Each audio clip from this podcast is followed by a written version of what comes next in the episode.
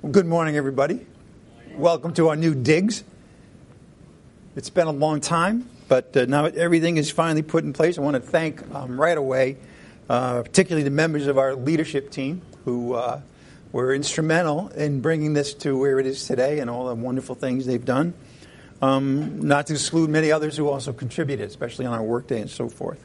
We appreciate all the help that we've received. Also, want to big, give a big thanks to Art and Cindy Cam, who are with us today, for having hosted us at Camp Consulting for almost two years. Well, we wouldn't be here without you, so thank you for that too. All right, let's begin by praying together. Heavenly Father, on this day when you have brought us to this new place, a place where we hope will be a place where we can gather as a family for a long time. Not only that, but a place where we can um, outreach to other people and that they would come to and they would hear the gospel and learn about your son through your word. We ask this morning, Father, that you would uh, take care of us throughout this service this morning and uh, help us to work out any of the kinks on our first day. We also pray, Father, for everybody here, the needs and the difficulties and the suffering that people are going through at this time. Father, some known to you alone. We ask all of this in the name of Jesus Christ our Lord, by the power of the Holy Spirit. Amen. All right, let us stand now and have a congregation song.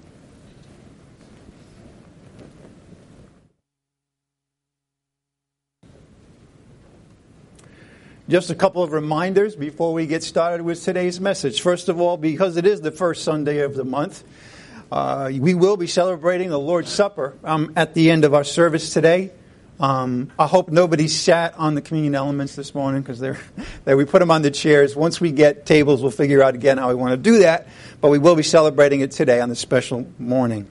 Also, want to remind you, everybody, once again, that our good friend Pastor Kingsley is planning a missionary trip to Johannesburg, South Africa, from September 9th to September 27th of this year. Please keep him in your prayers, as well as his family, for much success in evangelizing. Also, um, the Healing Hands of Christ home. They are they have a new building that they're purchasing. Um, by the Lord's grace, we've been able to provide funding for that. We do ask that you would pray, though, that the Lord will remove obstacles that are being put up right now to uh, their receiving the finances. So, tricky. Finances in other countries can be pretty tricky. So, we just please once again pray for that. All right. Well, it's finally here. I'm very excited this morning. This is sort of our trial run, um, but uh, I hope that you had no trouble finding the place. Um, I want to give you just a little housekeeping before we get started so you know where things are. Um, we have one bathroom. Sorry, ladies. Um, it's here, okay? You just go through there, and there's a bathroom. Um, I would ask that there's no queuing, you know, like on an airport airplane when there's no queuing. You know, so that just means no big lines over here, especially if you're going to talk. That's no way. Also, um, mother's room. We do have a mother's room. It's right around here. It's the first door on the right. Um, between the bathroom and the mother's room, I just want to let everybody know that I am going deaf. So don't worry about what goes on in there. I probably won't hear it. And if I do, I won't tell you. So, also, we uh, just so you know, housekeeping emergency exits. Of course, we have the exit that you came in on, but also in an emergency, if that's blocked in particular, we also have another exit through this door. Um, go right straight out, and then there's a door around the corner, and you can go out that way. Okay, so two emergency exits, one in the front, one over here. Not over here, because there's the bathroom. All right, but over here, there's another emergency exit. We do have coffee. This morning we have bagels. That's in this uh, setting, set up right over here. Um, also, bookshelves. We have a lot of material that we used to have, but we now have room to put it out again. Um, we have gospel tracts. Okay, we have lots of Bibles. If anybody new comes on, what's that? Oh, oh, oh, okay. You're signaling the. I got you. Hannah Farley. Mm-mm. Uh, oh, right. She's on the ball, that kid. Sorry, Emmanuel. It's just, it rolls off my tongue, you know. It's been a long time, but anyway. Uh, great guy. I'm so happy that uh, Hannah found him. Um, also, yeah, so the. Uh, all right, settle down. Um, bookshelves, again, lots of Bibles, gospel tracts, other, other texts, and so forth, promises. Um, if somebody new comes and you notice them, Um, make sure to offer them a Bible. Many times, people that come for the first time, they're not used to bringing Bibles to church, or maybe they haven't been to church before. Also, we, we're going to have those little welcome bags again, so make sure you bring one of those to them as well. Also, um, we have a mission field right next door on either side. Okay, so you can check those out at your leisure. Um, you know, other Wiccan hair salon, by the way, that's kind of interesting. And Wiccan, yeah, and, and a smoke shop, which we're not really sure what's going on. So, but again, it's a mission opportunity, right? I mean, a lot of people probably come through here um, have never really come to face to face with the truth of the gospel, and Christians that you know aren't judging people all the time. So look out for opportunities, okay, to preach the gospel to people around here, and also please invite people now that we have this place. Um, please invite people so we can fill it up. We will have tables, though they're not here today. So rest assured. You know, sometimes it's faith, right? You got to just believe that they're already here, even though they're not yet, but they will be.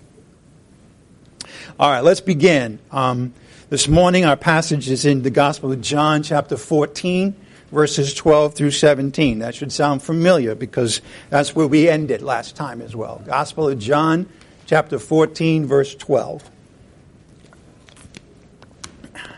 John 14, 12. Truly, truly, I say to you, the Lord speaking, he who believes in me, the works that I do, he will do also. And greater works than these will he do, because I go to the Father. Whatever you ask in my name, that I will do, so that the Father may be glorified in the Son. If you ask me anything in my name, I will do it. If you love me, you will keep my commandments. And I will ask the Father, and he will give you another helper, that he, the helper, a counselor, may be with you forever. That is the Spirit of truth, whom the world cannot receive, because it does not see him or know him. But you know him, because he abides with you, and he will be in you. This morning we're going to wrap up this third subject in our passage. It's in verse 15. If you love me, you will keep my commandments. If you love me, Jesus is speaking, you will keep my commandments. So this morning, we're going to consider once again the subject of what it means to love Christ. And this morning, by the way, the title does not come from the Gospel of John, but another passage that we will be in this morning. And we're going to see this morning a connection between love and suffering. Between love and suffering. Just like we've seen, I'm going to show you in a few minutes the illustration of the mutual circles. I don't know if you remember that, but love is that way. It's a mutual thing. We love, He loves us and we love Him. Um, we love Him, so we obey Him. Obeying Him means loving others. Okay, so there's that in, interdependence, that weaving together that love does. Okay, and some difficult things that we have to face when we face them with the love of God. Um, we, it works out better. That's all I can say. All right, again, John chapter 14, verse 15. If you love me, you will keep my commandments. First, the definition of love. According to the Lord, love is acting or giving sacrificially. Acting or giving sacrificially. Right there, we see the connection, don't we, between love and suffering. Sacrifice is, is suffering, it's pain, it can be loss. And yet we are, we are told to love that way, just as the Lord loved us that way, just as the Father loved us that way when we were his enemies.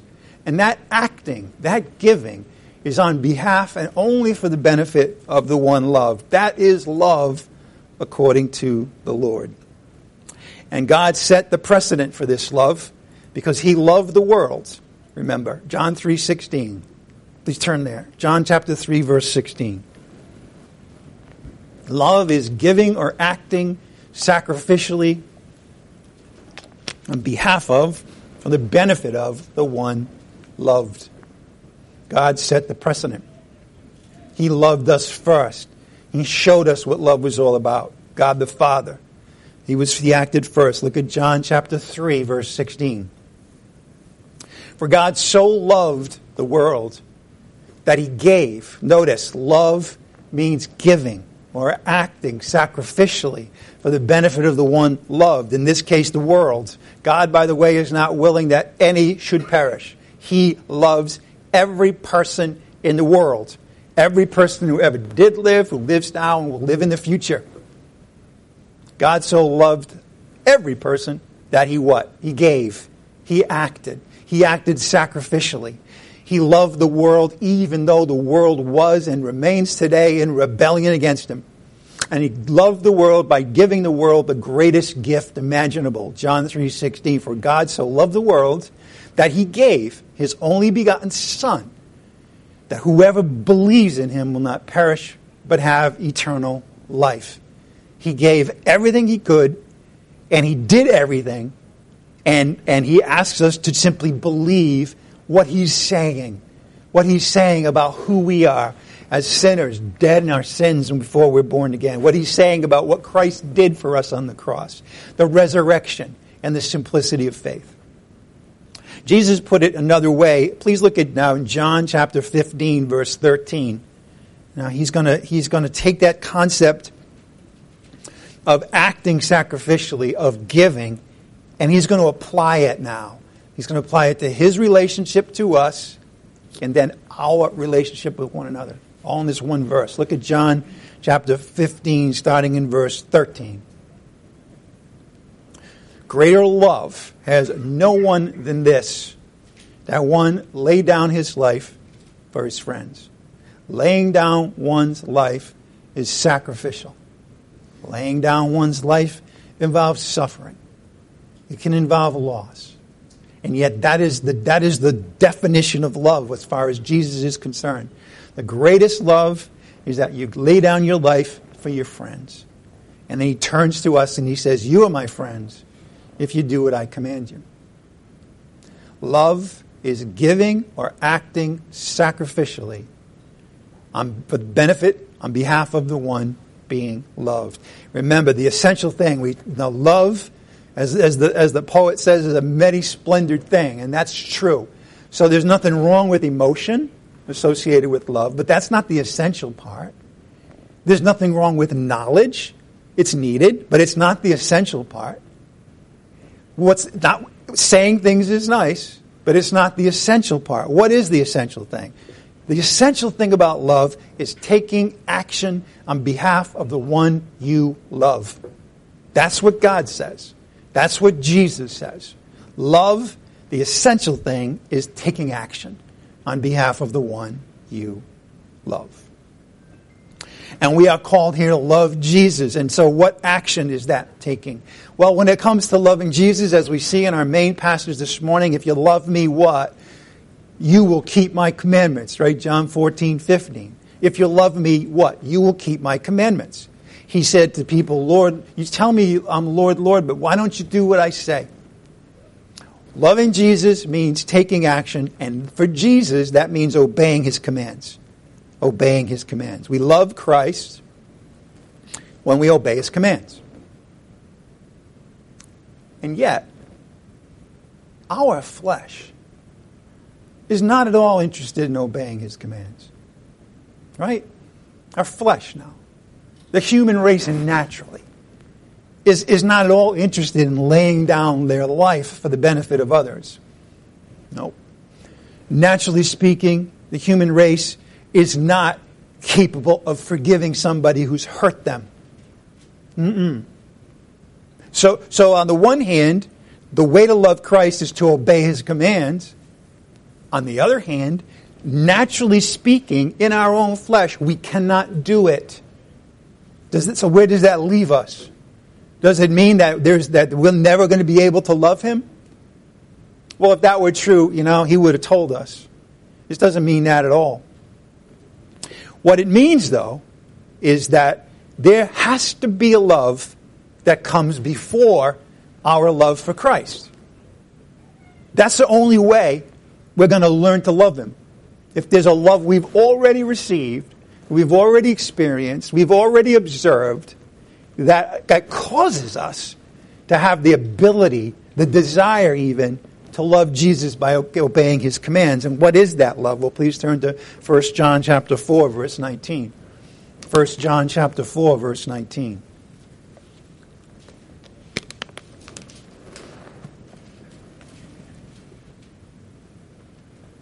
Love is giving or acting sacrificially on behalf of, for the benefit of the one loved. The essential thing is taking action on behalf of the one you love. And yet, our flesh is not interested in doing what it means to love Jesus, namely obeying his commandments. So, how are we going to begin to love him at all? There has to be a love that comes before our love for Christ. Look at 1 John 4:19. Very simple. John has that way of being very simple about how he says things, right? And it's really straightforward here. We love, that's our subject. How do we love? We are love sacrificially. How do we do that? How do we obey his commands? Very simple. Because he first loved us. Here this is talking about God the Father primarily. We've already seen in John 3:16 that he loved us first. For God so loved the world when the world was his enemy that he gave, he took action. We've seen that Jesus Christ has loved us before. When we were his enemies, Christ died for us. That comes first. We're not going to learn to love. We're not going to be able to love until we accept the fact that God loves us like crazy. And he's what? Shown it. You see? And so he's saying, you know once you, once you focus on that, once you look and you say, wow, I know who I am without him. I know I'm a sinner bound for the lake of fire. And yet, look what he did. He, he gave me the most precious person he had. And, and Jesus loved me so much that he died for us, for me, for me. Like, like, like Paul would say in Galatians 2.20. He died for me, right? Well, that's, that's a, that is, that is an, there's an impact to not only knowing something, but then experiencing the action that the person has taken on your behalf. We love, therefore, because he first loved us. God's love comes first. He loved us before we were born. He loved us when we were his enemies. He is love. Any legitimate love in this universe comes from the one source, and that source is God. And that comes first. All right, let's go now back to our main passage this morning in John 14, 15. John 14, 15. If you love me, you will keep my commandments. There's a relationship, tight, tightly woven relationship between loving Christ and obeying Him. Okay? You can't have one without the other. Well, you talked about marriage in that way, right? That there's a, there's a mutual thing going on, right? We, even with marriage, the husband loves the wife sacrificially, the, lo- the wife submits to and obeys the husband, and then the husband receives that obedience, and it causes him to love her more, and, and him loving her more causes her to more freely follow him, submit to him. Mm-hmm. Right? Same thing with the Lord. If you love me, you will keep my commandments. Now, what question may you now have in your mind now that you see that passage? If you love me, you will keep my commandments. What, may, what are you wondering now, perhaps? Well, well, think about Jesus saying it to you. Look, it's night before he died, and he says, If you love me, you'll keep my commandments. What might you want to ask him next? Thank you. Right. What? Which ones? Because you know the Bible is actually full of commands. If they were to, if in that point in time, if they had heard that word, they may have immediately associated with what? The Ten Commandments.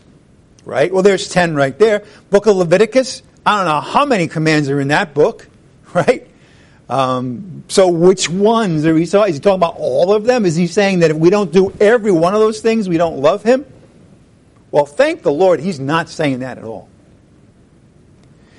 So there are many commands, even in the Gospel of John, as we've seen, and, and yet the one that stands out, both here in the Gospel of John, in John's letters, and indeed in Paul's letters as well, there's one that stands out. Please look at John chapter 15, verse 12. John chapter 15, verse 12.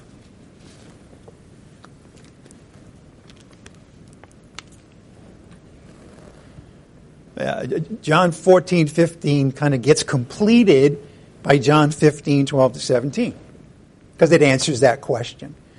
What commandments, right? If you love me, you will keep my commandments. Which one?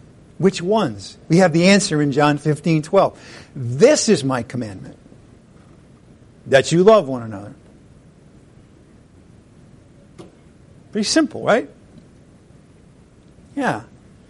These mutual relationships surrounded with love are simple to understand. They're simple to understand. Little children understand the love of the parent for them, don't they? Absolutely. Uh, you, the, the, people in your life, I will say this way the few people in your life that, lo- that love you the way that Christ talks about, you, you know it. It's not complicated. It's not, a, it's not like a series of steps or hoops. No, it's simple. This is my commandment that you love one another just as I have loved you. This is my commandment. He said, he said in our passage this morning, if you love me, you'll keep my commandments. What commandment? It, this is my commandment, that you love one another. So he's saying, if you love me, you'll love one another just as I have loved you. If you love me, Jesus is saying, you'll love one another just as I have loved you. And then our passage we've already seen this morning one time talking about the nature of that love. If, when we think about how Jesus has loved us, right? We're, we're, we're face to face with the facts of, of Jesus loving us so much that he died for us. That's the measure of it. That's the depth of it. That's the length of it. That's the breadth of it. All the way to dying for us. That's how he's loved us. And he's saying, you can't have a greater love than that. If you, you I'm telling you to love one another sacrificially. I'm telling you to love one another when you're going to lose out. I'm telling you by lo- loving one another by taking action on their behalf when that costs you dearly. Laying down your life for your friends. If you are my friends, in verse 14, you will do what I command you. And then verse 17, so you can't miss it. This I command you, that you love one another. The whole thing is, can you see, everything is brought together, tied in through the simplicity of love. And, but it's the kind of love that God has and the kind of love that Jesus has. He loves us first. Then, because of that, we're able to love Him. What he says, if you love in Him, that means you're obeying Him. And the great commandment that He's asking us is to love one another as He has loved us. So again, what is the first and foremost command that Jesus, now, Old Testament, yes, you had the Ten Commandments. But here, remember, we're in the upper room with Jesus and his closest disciples. And he actually calls this at one point, this is a new commandment. In other words, this is, this is something revolutionary. This is not the same kind of love that is described in the Ten Commandments. After all, the Ten Commandments are primarily, not entirely, prohibitions, right? Uh, you shall not have false gods before me. You shall not steal. You shall not covet. You shall not commit murder. Primarily, right? Obey your parents. Now, that's not a negative. Well, for kids it is, right? No, no, no. The love that he introduces in this upper room is a totally new kind. A totally new kind. Only possible because we have received that same love that he's asking us to give, right? A new commandment I give to you that you love one another in this way, just as I have loved you. Verse 17 again. This I command you, that you love one another. That's the, when he says, if you love me, you will keep my commandments. The first one, the one that he talks about when he's sending this to his, to his closest disciples, is to love one another. To love one another. There's no doubt about it. This is the commandment that Jesus emphasized with his disciples that evening in the upper room. Look at John, 1 John chapter 3 verse 16. 1 John chapter 3 verse 16. It's so marvelous that we have John's letters in addition to John's gospel. And the reason is is that in the gospel John presents us with who Jesus is. Jesus is speaking, Jesus is setting precedents, Jesus is talking about what's going to happen. And then John follows by then taking that and, and explaining uh, to us how that works for us. And all he's really doing is, is taking what Jesus has already said and then bringing it to us so that we can act on it. Act on it. Notice, look at 1 John chapter 3, 16. We know love by this. In other words, we don't know what love is until we know this that Jesus laid down his life for us. The world talks about love, but, but, but they don't go to this precedent, do they? Do they? Does the world say, listen, what I want you to do is to be sacrificial? No, no, what the world says is that you love somebody because you're going to get something from them. That's what the world says. Yeah. The world says if you have a nice emotion, you're falling in love, that that's love. Well, there's nothing wrong with emotion. But let me tell you something. Uh, and I'll use marriage as an example again. Okay? You don't know whether you love your spouse until something terrible happens. It may be something that hurts you badly. And yet you're there and you stay there and you still take care of that person. That's love. It's not, it's not a Valentine's Day card. It's not a vacation. It's a commitment. It's a dedication, no matter what. We, we sometimes give short shrift to the what is said during, the, during weddings, right? But if you take that seriously, you know, there's that part, to de- till death do we part. Whatever that is. I said that wrong. Till death do us part. Well, that's commitment, gang. That's commitment. And you want to know, that's what Jesus said. Oh, he's never going to depart. He says, I will love you to my death. He sets the precedent. Not that we're ever going to live that, have to live to that impossible standard. We're not going to be asked to live to that impossible standard, but he sets the precedent. And therefore, what we are to do is to observe how it is that in our lives we can live in a similar way in how we love, that we remember that it's not really love unless we're willing to sacrifice for that person. That's how you know. You want to know how you, whether you love somebody or not? Check it out and say, am I, am I willing? Have I actually given in a sacrificial manner? Have I loved that person when they didn't deserve that love? Have I been willing to lay down my life for that person? Would I, would I die for that person? You know, that's a good test, by the way. You know, if you're honest, there's not a ton of people that you would die for, but there are some. That's that's who you that's who you love in the sense that Jesus is talking about it. I saw something the other day. I'll just share it with you, kind of lighten the mood a little bit. Um, a father had a son and then he had a daughter. When he had the son, he said, I'm willing to die for that child. When he had a daughter, he said, I'm willing to kill for that child. Come on, lighten up. Or not. Yeah. Love. All right. No doubt about it. We know love by this, that he laid down his life for us, and we ought to lay down our lives for the brethren. In other words, in other words, this we, I've, I've been mentioning the mutuality between the love and the obedience and his love for us. Well, I want to just illustrate it just for a, a minute here. Again, what's first? He loved us. That's first. Start there. When you're lost, when you're in pain, when you're, when you're feeling like you've blown it, start there. Go back to that. Go back to that. Just honestly, just go back to He loves me, right? Just go back to that. Start there again. If you're lost, if you feel like you've failed, if you feel like you're confused, you've done something terrible, just go back. He loved me. How do I know? He loved me so much that He gave His only Son for me. Jesus Christ died for me. Start there. Then what? Well, because He loved us, we love Him. Because He loved us, we love Him. Right? In other words, the arrow goes the other way. He loved us, we love him. There's that mutual thing going on, right? Because that's the way it's supposed to work, isn't it? Isn't it? He loved us, he laid down his life for us, and he's saying, Why don't you live for me? Love me in that way. Then what? When we love him, we obey him. That's it. I know this is simple, but I want you to see it all flowing together now. Okay, there's a love he has for us. We love him in return. What that means, literally, to love him means to obey him.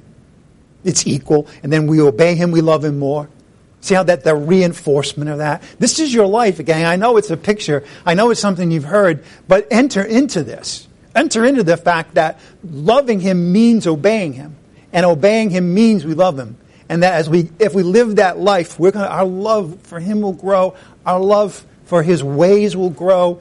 Our ability will grow to obey him. We'll be joyful about what we're doing. We'll no longer see these things as wretched commandments that we just have to do because, you know, Bible says so. And no, it's a life of obedience and love. Then what? Then he turns around with a great commandment, right? What does it mean to obey him? Well, a lot of things, but foremost, it means to love each other. That sort of completes the circle, as it were. So when we obey him, the way we obey is by loving each other. Isn't that great? We love him. We obey him because we love him. And yet what he's saying is, is that love one another. So it's really love all the way. Even the obedience is all a matter of love. And then, of course, when we do that, and we love each other, then we're obeying him again. All right. Oh, what's the takeaway? Well, the takeaway is that God's love can flow through our lives from start to finish. That from, from understanding how much He loved us to learning how to love Him, learning that that's equivalent to obeying Him, living that life of obedience, not out of law, not out of being forced to, but out of what? Love. love. Yeah, it's a totally different thing when we obey somebody out of love. Trust me on that. And then when we do that, we learn that He said, listen, um, I, I died for you. I love you. I'm asking you to live and love one another. And then when we do that, now we're really in the, in the fullness of what it means to obey Him. Believe me, that's where the rubber meets the road when it comes to our Christian lives. Make no mistake. Okay? You can't complete the circle of love unless we're loving one another as He has loved us. That's the point of it all. Paul writes to Timothy and he says, listen, the outcome, the end result of all our instruction has to be love. It has to be love. That's it. If that's not there, Paul said it another way in 1 Corinthians 13. He says, if I, if I give my body to be burned but have not love, it's useless. It's useless. That's what it's all about. He loved us first. He showed that love by the cross. When we come to know His love, we come to love Him. When we love Him, we obey Him. And that means we lay down our lives for the brethren. And that, my friends, completes the circuit of his love. You know, that we, in the book of Isaiah, it says the word of God does not come back to him empty, right? Well, guess what? The love of God won't come back to him empty either. It is, it is designed to bear fruit that will remain. Well, but, but at this point, there's another thing we need to address this morning. And that is the problem the problem of suffering.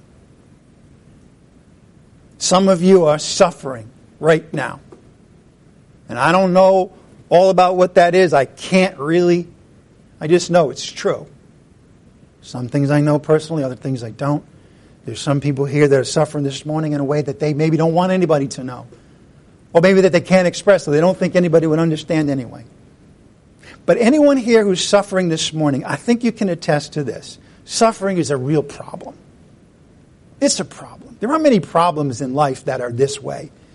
As a matter of fact, this is one of the most difficult questions I get, and I'm usually intimidated by the question. And it's real simple. Someone's suffering and they say, How can God make this go away?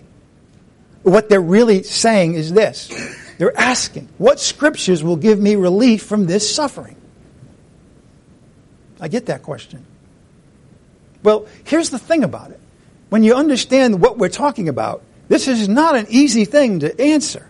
Okay, first of all, well, sometimes the suffering is in the form of physical pain. Well, let's be honest with each other. You, you know, uh, you know how much I love the Word of God, but the fact is, when you're in physical pain, it's not like you can turn on a magic switch with a verse and all of a sudden the pain goes away. It's not how it works. Right? Right. It's a real problem.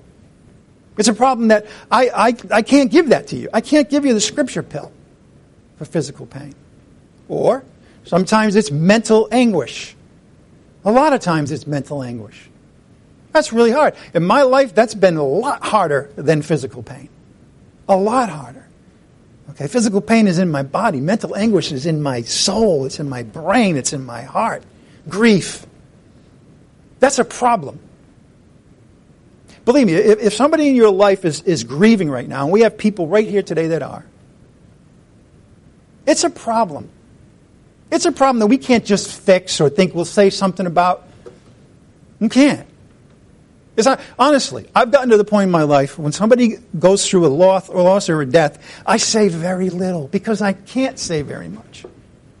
That really help. It might help me, but I don't know if it'll help the person. So I don't say much anymore. I pray. I try to be with people when I can. Listen. Ah, listen. That's a, by the way, I mean, how about laying down your life? That's a really straightforward way to do it, by the way. Just give somebody your time and listen. Is that asking too much? I don't think so. Sadness, the pain of loss, it's a real problem. When Jesus asks us to love one another as he has loved us, this is a love that will suffer. In other words, no matter how you look at it, real love involves suffering. You, can't get away from this. I know it's not a popular message. I know that, that there are plenty of places in Christianity that will never face this. But we have to. We have to live the life that God has asked us to live, according to the scriptures, according to the greatness of His Son. And Jesus tells us to love each other in such a way that we will lay out our lives. When He says, love, love others as I have loved you, we know what that meant for Him. It's a love that suffers. Suffering is a part of real love. If you want to avoid suffering, all you have to do is not love anybody. You'll avoid a lot of suffering. But that's no life at all. A rock feels no pain. I won't sing the second part. But it's true. A rock feels no pain. But come on, it's a rock. Is that what you want to be in life? I want to be a rock that just goes through life and doesn't let anything get to you and doesn't love anybody else and is fairly transactional about life. Well, uh, you gave that to me, I'll give this to you. We'll stay at arm's length. I'll compartmentalize my life. I don't want to suffer any pain. I'll run away, but I will be involved in some way. I'm a rock, but it doesn't live. To love is to suffer. And to love also, by the way, according to the Bible, now pay attention to this. It's to have fellowship with the suffering of others to have a fellowship with it. Believe me. Well, I'll tell you, with me, I'm a weak individual, and, you know, I'm easily intimidated by the suffering of other people. I get flustered by it. I can't really handle it at first. And yet, and yet, I know that I'm, the way of love is to, is to lay down my life and be able to go through some of that for the benefit of somebody else. You don't have to say anything at times. Job's friends, when he went through all the suffering he went through, you know the best thing they ever did for him? The best was that it was to yes, it was to go there and keep their his, their mouth shut for a week. Well, I like what the Jews do when somebody dies. What is it? Shiva? Is that what it's called? Yeah. Just go there, shut up, bring some food. if they want to talk, they'll talk. You know to have fellowship with this. We're commanded to do that too, and it's about love. Look at Romans chapter 12, verse 15. Romans 12, 15.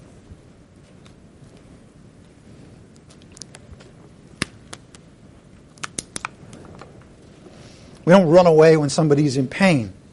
That's what we want to do. That's what the flesh wants to do. You know? Flesh wants to get out of there as quickly as possible and turn on the TV and sink into your own little world or take the phone out. right? Sink into your own little world. Man, you know, cell phones, we need them. They're great. Unfortunately, you can construct your own little world. You can become a rock with your cell phone. Construct your own little word. Go there. Leave people out of the whole picture. Romans 12, 15. Rejoice with those who rejoice. Yes our lives together will have rejoicing. You will have days where you're rejoicing about something. As a matter of fact, the Lord says, this is the day the Lord has made. Let us what? Rejoice in all things, the book of Philippians. Rejoice, I say. Again, I say rejoice. Okay, but what does the second part say? And weep with those who weep. If you want to have, if you want to have enter into the Christian way of living fully, you're both of these things. Re- when you see somebody and they're rejoicing, you're happy for them. Don't do what the flesh wants to do, which is automatically to bring yourself up and maybe say, "Well, I, yeah, I had that one time," or "How come they're going through that and I'm going through this?" No, just simply be happy for what they're what, what they're what they're enjoying, but then weep with those who weep. Have fellowship with the sufferings of others. That's mental anguish, grief, sadness. Enter into that. You can't understand it. You can't do anything about it potentially, but you can face it with them. You don't have, you, you don't have to run away from it. So there's physical suffering, there's mental anguish. There's also a suffering, an aching that is spiritual in nature. There is. Look at Philippians chapter 1, verse 29. Philippians chapter 1, verse 29.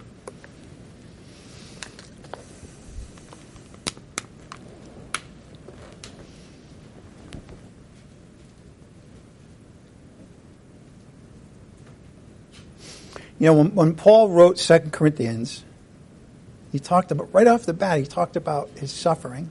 And throughout that letter, he talks about his suffering. And, and what he says about it is that it was so bad that I couldn't handle it. Don't you be telling people who are suffering, God never gives you more than you can handle. That is a bunch of, I won't swear behind the pulpit, but that is not true.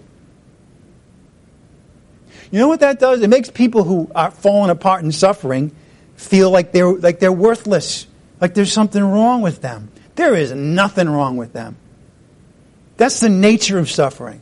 Maybe the issue is, is that you haven't allowed that to, to, re- to really feel some of that. Do you ever think of that? Maybe it's easy for you to say that. But maybe the problem is, is with your relationship to your own suffering or the suffering of others when you say that. It is not true. Not true. It's a nice bumper sticker. You know, for people who want to come to church and always want to be happy all the time, that is a great one to have in your back pocket, isn't it? Let me get rid of that suffering over there by saying, hey, you know, God will never give you more than you can handle. Hey, what's the next worship song? No.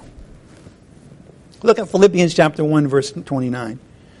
For to you it has been granted for Christ's sake, not only to believe in him, but what? Also to suffer for his sake. There is a suffering, an aching that is spiritual in origin. Paul would say another time in 2 Corinthians, he would say, listen, if I'm, basically what he's saying, if I'm falling apart, it's for God. If I'm, if I got my act together, it's for you. What does that mean? He went through spiritual suffering. Another time he calls it a thorn in the flesh. A lot of people want to make that out to be some kind of physical ailment. Let me tell you something. He went through all kinds of physical ailments, but this was something different when he talks about that. He said it was to keep me from exalting myself. He went to the Lord three times and said, please remove it. And he didn't. And he said it was what? An agent of Satan. That's spiritual in nature, gang. And we face that. Why would there be in Ephesians 6 the full armor of God for the evil day when we're fighting the spiritual forces of wickedness in the heavenly places? There is a suffering that is spiritual in nature. We will suffer. There is anguish associated with coming to know Christ. And mark it down. It's not might, it's not maybe. We will suffer loss for the sake of Christ. We will. If we're, I mean, we will anyway. Look, the Bible says that we will suffer. Anyone who's desiring to live this spiritual life will suffer, will be persecuted. But also, when you take those steps to come to know Him better, and you face up to the implications. And you may take a step in life that is not popular with others. That, that is, that is, you're not sure, you, you know, and you're suffering through it. You're going to find out a little bit more about what it means to suffer for the sake of Jesus Christ. Okay. We will do it. Look at Philippians chapter 3, verse 7. Philippians chapter 3, verse 7. Again, if you don't want to have this kind of suffering in your life, gang, all you got to do is say to yourself, I am not interested in loving Jesus any more than this. I got to this place and it's fine, but I don't want to go to the next step. You know, but I am a rock. I am an island. Yeah? You want to feel no pain? Well, there's a fella who said that he was an, he was an atheist and he was a, uh, a journalist. And he used to make fun of Christians and Christianity until one day he went through suffering so profound that he finally decided to give Christ a chance. And the thing he said was, he says, you know, he's perfect. I can't relate to that. He said, he, he performed miracles. I, I, haven't, I can't relate to that. He suffered. His pain was deep. And he said, that's what draws me inexorably to Christ. Look at Philippians chapter 3, verse 7. But whatever things were gained to me, these things I have counted as loss for the sake of Christ. We will suffer for his sake. But more than that, verse 8, I count all things to be lost in view of the surpassing value of knowing Christ Jesus my Lord, for whom I have suffered the loss of all things, and count them but rubbish that I may gain Christ. What is he saying? He's saying that you, come to points in your life where there's something for the sake of Christ that you are called to go through. And if you can't count whatever it is that you got to lay down as loss that's willing to be more than compensated by growing in the grace and knowledge and love of Jesus Christ, you won't do it. You just won't. But you won't live the way that the Lord wants you to live either. And he had to, he had to come to that decision about things. He had to say, you know what? There's nothing more important in my life than the surpassing value of coming to know Christ Jesus, my Lord. And I know that part of his life, in fact, in fact, it was necessary in his life. He learned obedience. Hebrews 5 8. I will never understand that. Why the Son of Perfect Son of God had to learn obedience through suffering. But I know this much that since that's true about him, then there's something essential about it that I gotta be willing to go through. And oh, by the way, when you, we're going to see this in a minute, when you do, he's going to be right there with you. You're going to have an intimacy. The other thing this fellow said, there's nothing in my 75 years of life that has been truly worthy and worthwhile and meaningful, except those things that I got to through affliction. Now, I'll bet you if you test your life out, you'll say the same thing. That, it, that it's the person in your life that you had to go through the most for, suffer the most pain for, that you have this kind of intimacy that you wouldn't have had if you hadn't gone through all that with him. More than that, verse 8, I count all things to be lost in view of the surpassing value, surpassing value of just knowing Christ Jesus my Lord, for whom I have suffered the loss of all things and count them but rubbish that I may gain Christ. And then he goes on in verse 9, and may be found in him, not having a righteousness of my own derived from the law. See, see, one of the things that suffering does is it strips us of any kind of element in our lives that we think allows us to live independently of Him. strips us of our pride, for example. Strips us of, of, of, of, an inordinate attachment to something that all it's doing is, is, is maybe it's flattering our ego, but it's drawing us away from the whole point of life. That was the law for Paul, right? He killed because of the law. He killed Christians because of the law and what he thought the Lord was law was telling him to do. And may be found, verse 9, in him, in Christ, not having a righteousness of my own derived from the law, but that which is through faith in Christ. The righteousness which comes from God on the basis of faith. And here's what he learned, verse 10 that I may come to know him, that I may come to know the power of his resurrection and this is all together now, just like obedience and love. You can't have one without the other. If you're going to want to come to know Him, if you're going to want to experience the power of His resurrection, guess what? You will be entered into the fellowship of His sufferings. In fact, you'll be conformed to His death in order that you may attain to the resurrection from the dead. We are being conformed to the death of Christ. Now, now don't get me wrong. It's absolutely true that we've already died with Christ. It's absolutely true that we've already been crucified with Christ.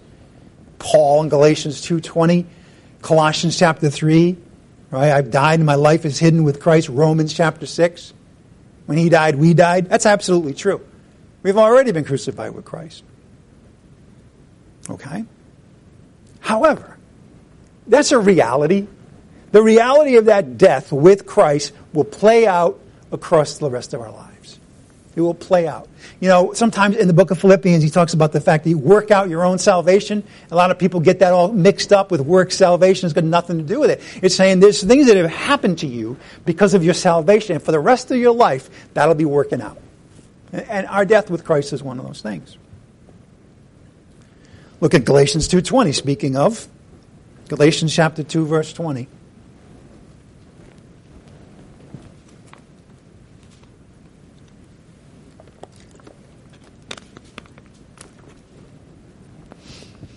Galatians 2:20. I have been crucified with Christ. And notice, it is no longer I who live. Easy to say. And it's true. Hard to come to terms with. You see, until we accept the fact that you no longer live, then you're going to have inordinate attachments to things. You're not going to you're not going to be able to give up your life unless you understand that you've already lost it. You've already, it's already happened. The life I live in the flesh, I live by faith in the Son of God. It's all about Him. But I know that He loved me and He gave Himself up for me. We've been crucified. We've been crucified with Christ. We've been crucified to the flesh and to the world. And these things are facts. They've already happened. You and I have already been crucified with Christ. Nevertheless, the reality will play out throughout our life. The crucifixion, therefore, is also part of God's design for us. Suffering is, you know, it's hard to accept, but it's a part of God's design for us. Why?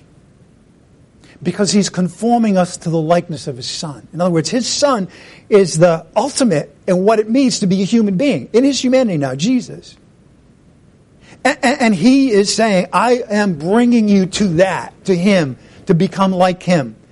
And one of the tools, you know, that Psalm 23, right? Thy rod and thy staff, they comfort me. Right? Well, the rod is the painful things that we have to go through in life that change us so that we are being conformed. Being, by being conformed to his death, we're being conformed to him. The crucifixion, it's already happened to that, to the Lord and to us, and yet it plays out. It's part of God's design.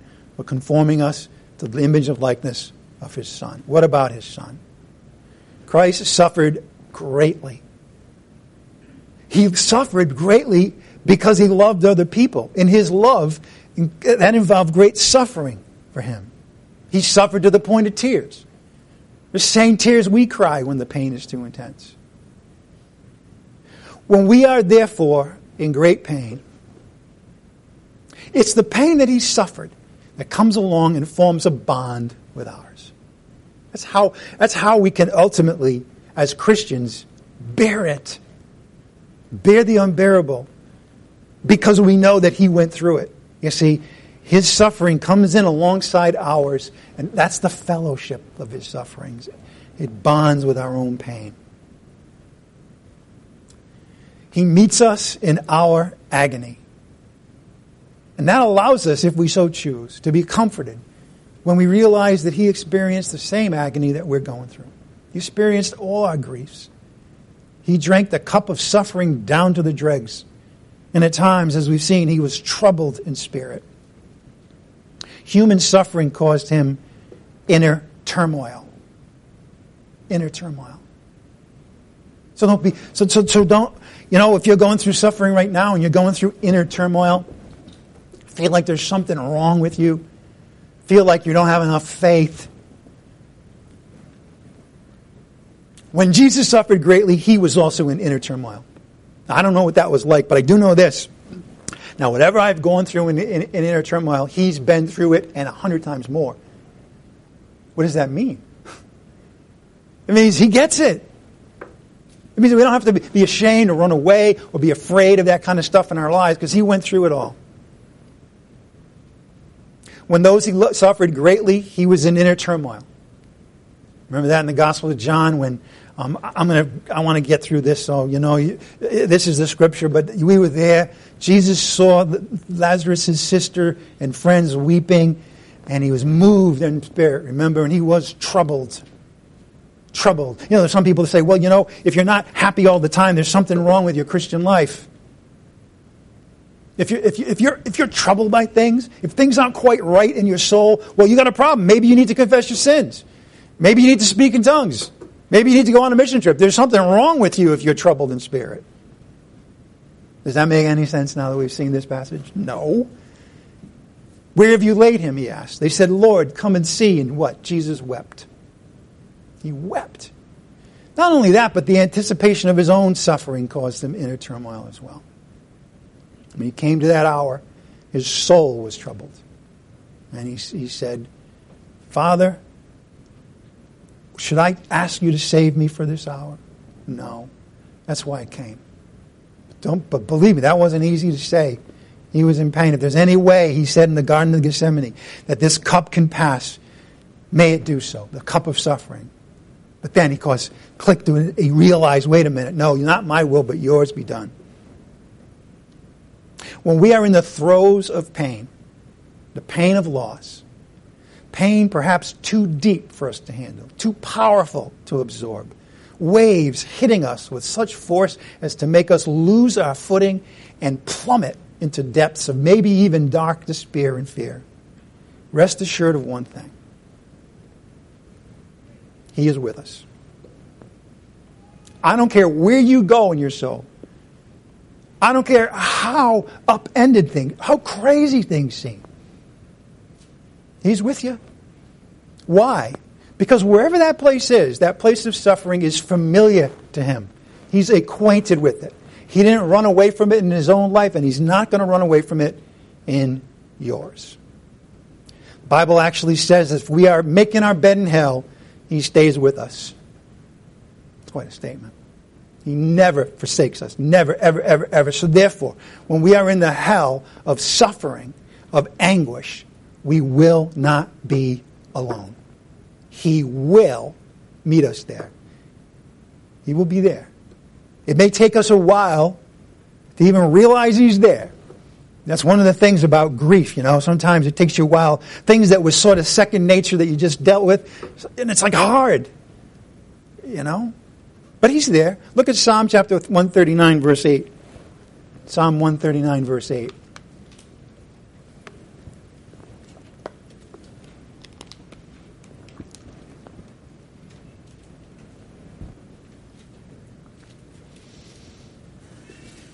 I, think the Lord gave David some incredible experiences so that he would cover the basis kind of for the things that we go through, right? Not like Jesus, but at least the Psalms are an expressive thing. They express what people are going through, particularly David, also the other psalmists. Psalm 139, verse 8. He's talking to the Lord, and he says, If I ascend to heaven, you are there. But notice this if I make my bed in Sheol, that's hell. Behold, you're there too. If I take the wings of the dawn, if I dwell in the remotest part of the sea, even there, your hand will lead me, and your right hand will lay a hold of me. Verse 11 If I say, Surely the darkness is about to overwhelm me, the light, even the light around me will be night. To, to the Lord, even the darkness is not dark to you. Whatever darkness you're going through, it may seem overwhelmingly pitch black to you, it is not dark to the Lord. Nobody else will understand. People will put you down. Oh, get over it. Oh, why don't you take an antidepressant or whatever they say to you? But Jesus says, hey, hey, hey, hey. I know it's dark for you, but it's not dark for me. So chill. The night is bright as the day. Darkness and light, light, light are alike to you. He's the one person he is always going to be right there for us in that one place that we can't explain to anybody else. Matter of fact, we can't even explain it to ourselves. He's there. And whether we accept it or not, we have the one person in the universe who can legitimately say he knows exactly what we're going through. None of us can say that. Please don't say that to anybody when they're going through suffering. You don't. Trust me. There's something very individual, unpredictable, grievous unique. You know, you haven't walked in somebody else's shoes, and I don't mean that as a put down, But you don't know all the things in life that, that kind of weigh in on something that they're going through right now. You don't, Jesus does. He's the only person in the universe that legitimately can say he knows exactly what we're going through. The pain that he experienced in life is deeper than anything we can ever imagine. He was tempted, the Bible says, in all the ways that we are being tempted. You know when some of the worst temptations happen to us? When we're involved in great suffering and pain. And he certainly went through all of that. Now, of course, he never gave in to temptation as we do. However, even our sins are not unfamiliar to him, are they? Why? He bore each and every one of them in his body on the cross. We might be ashamed of our sins. I understand that. He's not. He bore them. He, we, we, might be going through tremendous darkness. We may think it's our own fault. And we may be there saying, I don't think he can possibly understand. I've taken a bridge too far. I've gone someplace where even Jesus can't get me because of my sins. Well, guess what? He's already borne them in his body. He knows all. He knows exactly. He knows the shame. And he wasn't ashamed of us. He calls us his brothers and sisters, and he'll say that forever. In other words, there's nothing that we will ever go through that he has not experienced. There's nothing that we will ever go through that he has not experienced. No failure, no fear, no shame, no agony, no darkness, no inner torment that he has not already experienced. And because of that, he comes to us in all things. He comes to us with mercy and you know, that mercy will always be greater than our need, whether we recognize it or not, whether we can accept it or not. He comes with compassion. And remember, it's the compassion of a fellow traveler in that suffering. And he comes with love, and that love is unconquerable. I know I go to this passage a lot. Let's go to it again. Why? Because we're looking at the source of love and how it plays out and covers through whatever length we have to go to with it. Well, here we go. Romans 8:35. Romans 8:35. Here's a question we ask when we're in pain.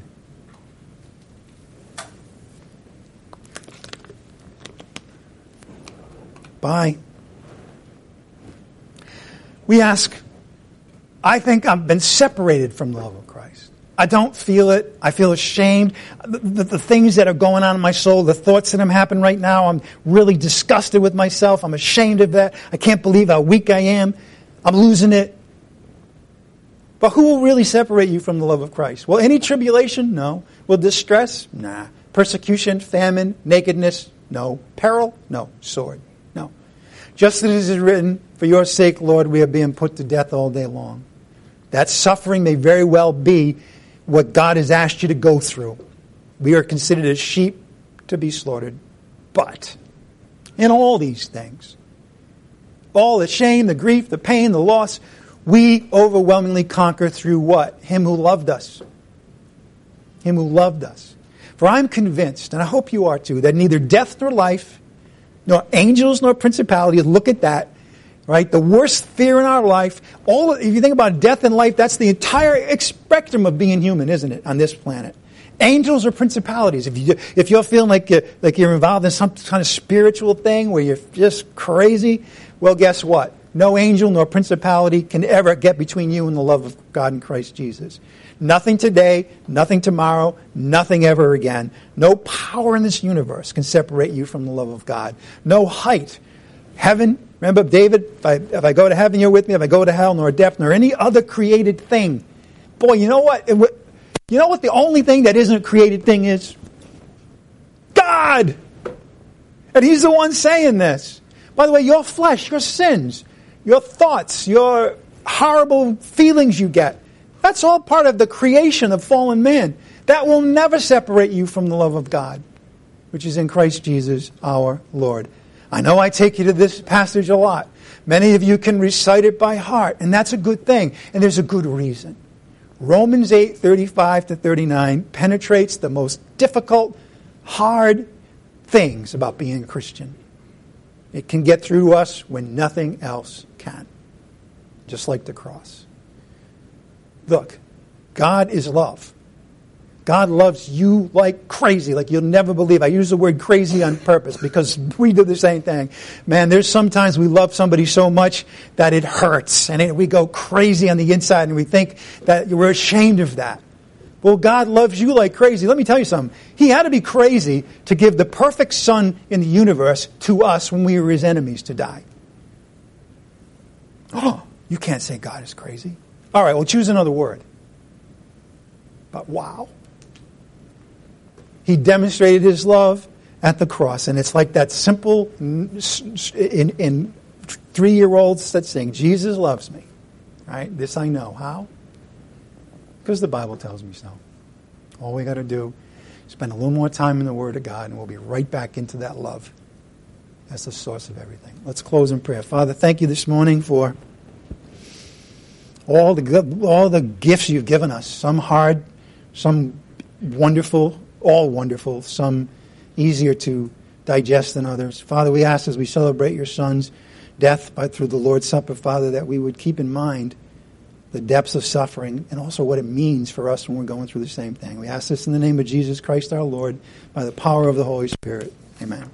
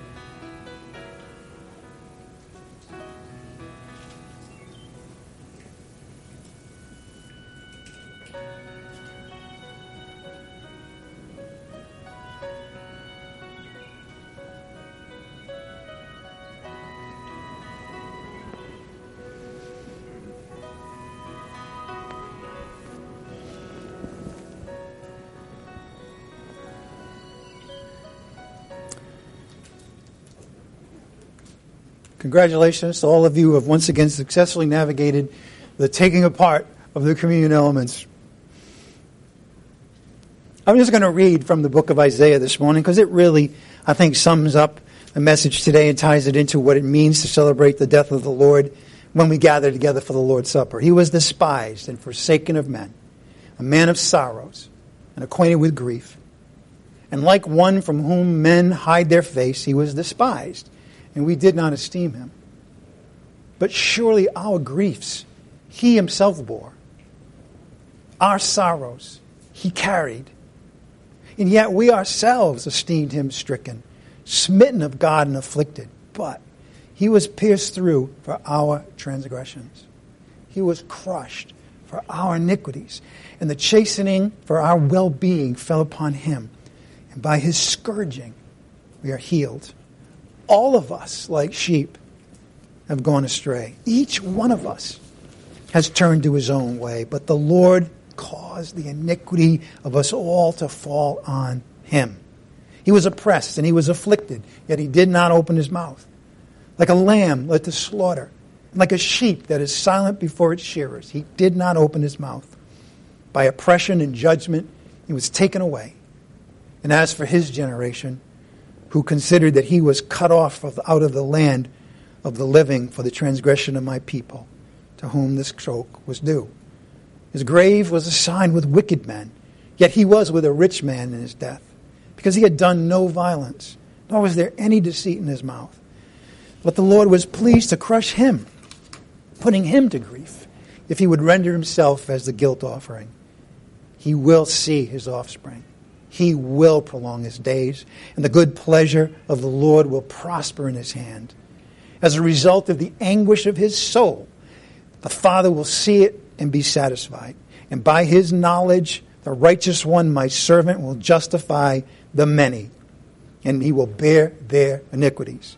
And therefore I will allot him, this is the Father speaking of the Son, I will allot him a portion with the great, He will divide the booty with the strong, because he poured himself out to death and was numbered with the transgressors. And yet he himself bore the sin of many and interceded for the transgressors. I mean, that's the gospel. It talks about really the fact that he, he chose, right, to be with the transgressors. He chose to be with us. He doesn't run away. He doesn't convict us, condemn us. None of that. So when we eat the bread and drink the cup today, you know, we should, let's today bring our suffering with us to the cross. There, of all places, in his death, Jesus bore our griefs for us. He carried our sorrows at the cross. He is himself the man of sorrows. Of course, he gets it. He's well acquainted with grief. He was afflicted, he was pierced through for our transgressions. The Lord caused the sins of all of us to fall on him. And what does that mean for us? We're healed. That's what it means to proclaim his death. 1 Corinthians 11:23 For I received from the Lord that which I also delivered to you that the Lord Jesus in the night in which he was betrayed took bread. And when he had given thanks he broke it and he said this is my body which is for you. Do this in remembrance of me.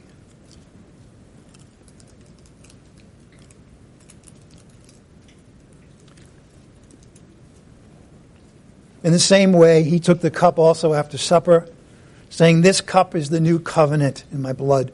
Do this as often as you drink it in remembrance of me.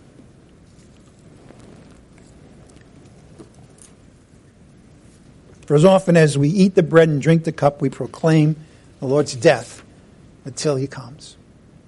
It is worth proclaiming. And by the way, not just as a message, a gospel message, but to one another right, to one another. What does it mean?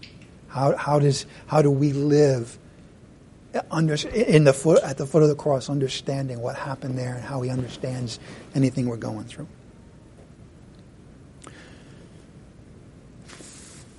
Okay, Bible study this Thursday. We're going to do it here. Wish us luck. I, we've got to figure out how we're going to do that, but we will get it. So come here if you can. If not, we, of course, we'll be on Skype as well. By the way, this message today was broadcast live.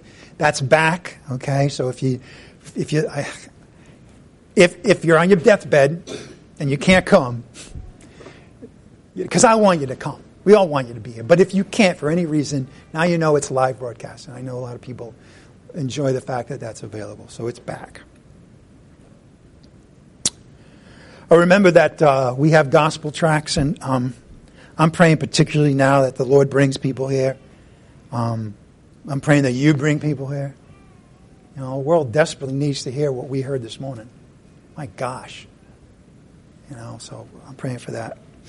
And, and in, in that light, remember the gospel. Okay, you can never rehearse it too many times. There's a track, there these tracks here. These are particular ones that I like, EvanTell.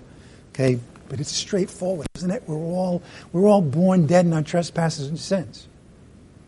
Everybody has fallen short of the glory of God. That means, by the way, if you stay falling short of the glory of God, God has set it up, and really there's no other way about it but for us to land in the place called the lake of fire. It's just the way it is. God doesn't want that, though. We know that because He demonstrated His love. He loves each and every person who ever lived. God is not willing that any should perish. He sent His Son, the Lord Jesus Christ, God in the flesh as a sacrifice. He went to the cross and died for us, he died for every person in the universe. He was buried, and on the third day he was raised from the dead by the Father, so that whoever simply believes in Jesus Christ as the Son of God, as he is, as the one who died for our sins and was raised from the dead, will never perish, but has eternal life. That's the gospel. That's the good news. We get the unbelievable privilege of letting people know that. So let's, let's take advantage of that. Heavenly Father, thank you again for gathering us together this day around your word. As we leave now, Father, may these words be both encouragement and, and, and also challenge to us, Father, to live our lives on a new level in terms of our understanding of your love, in terms of our understanding of what Christ did for us, in terms of our understanding of your sons asking us to love one another sacrificially and that an understanding that no matter what we go through in life, Jesus is there and He knows all about it. We ask this in the name of your Son, Jesus Christ, by the power of the Holy Spirit. Amen.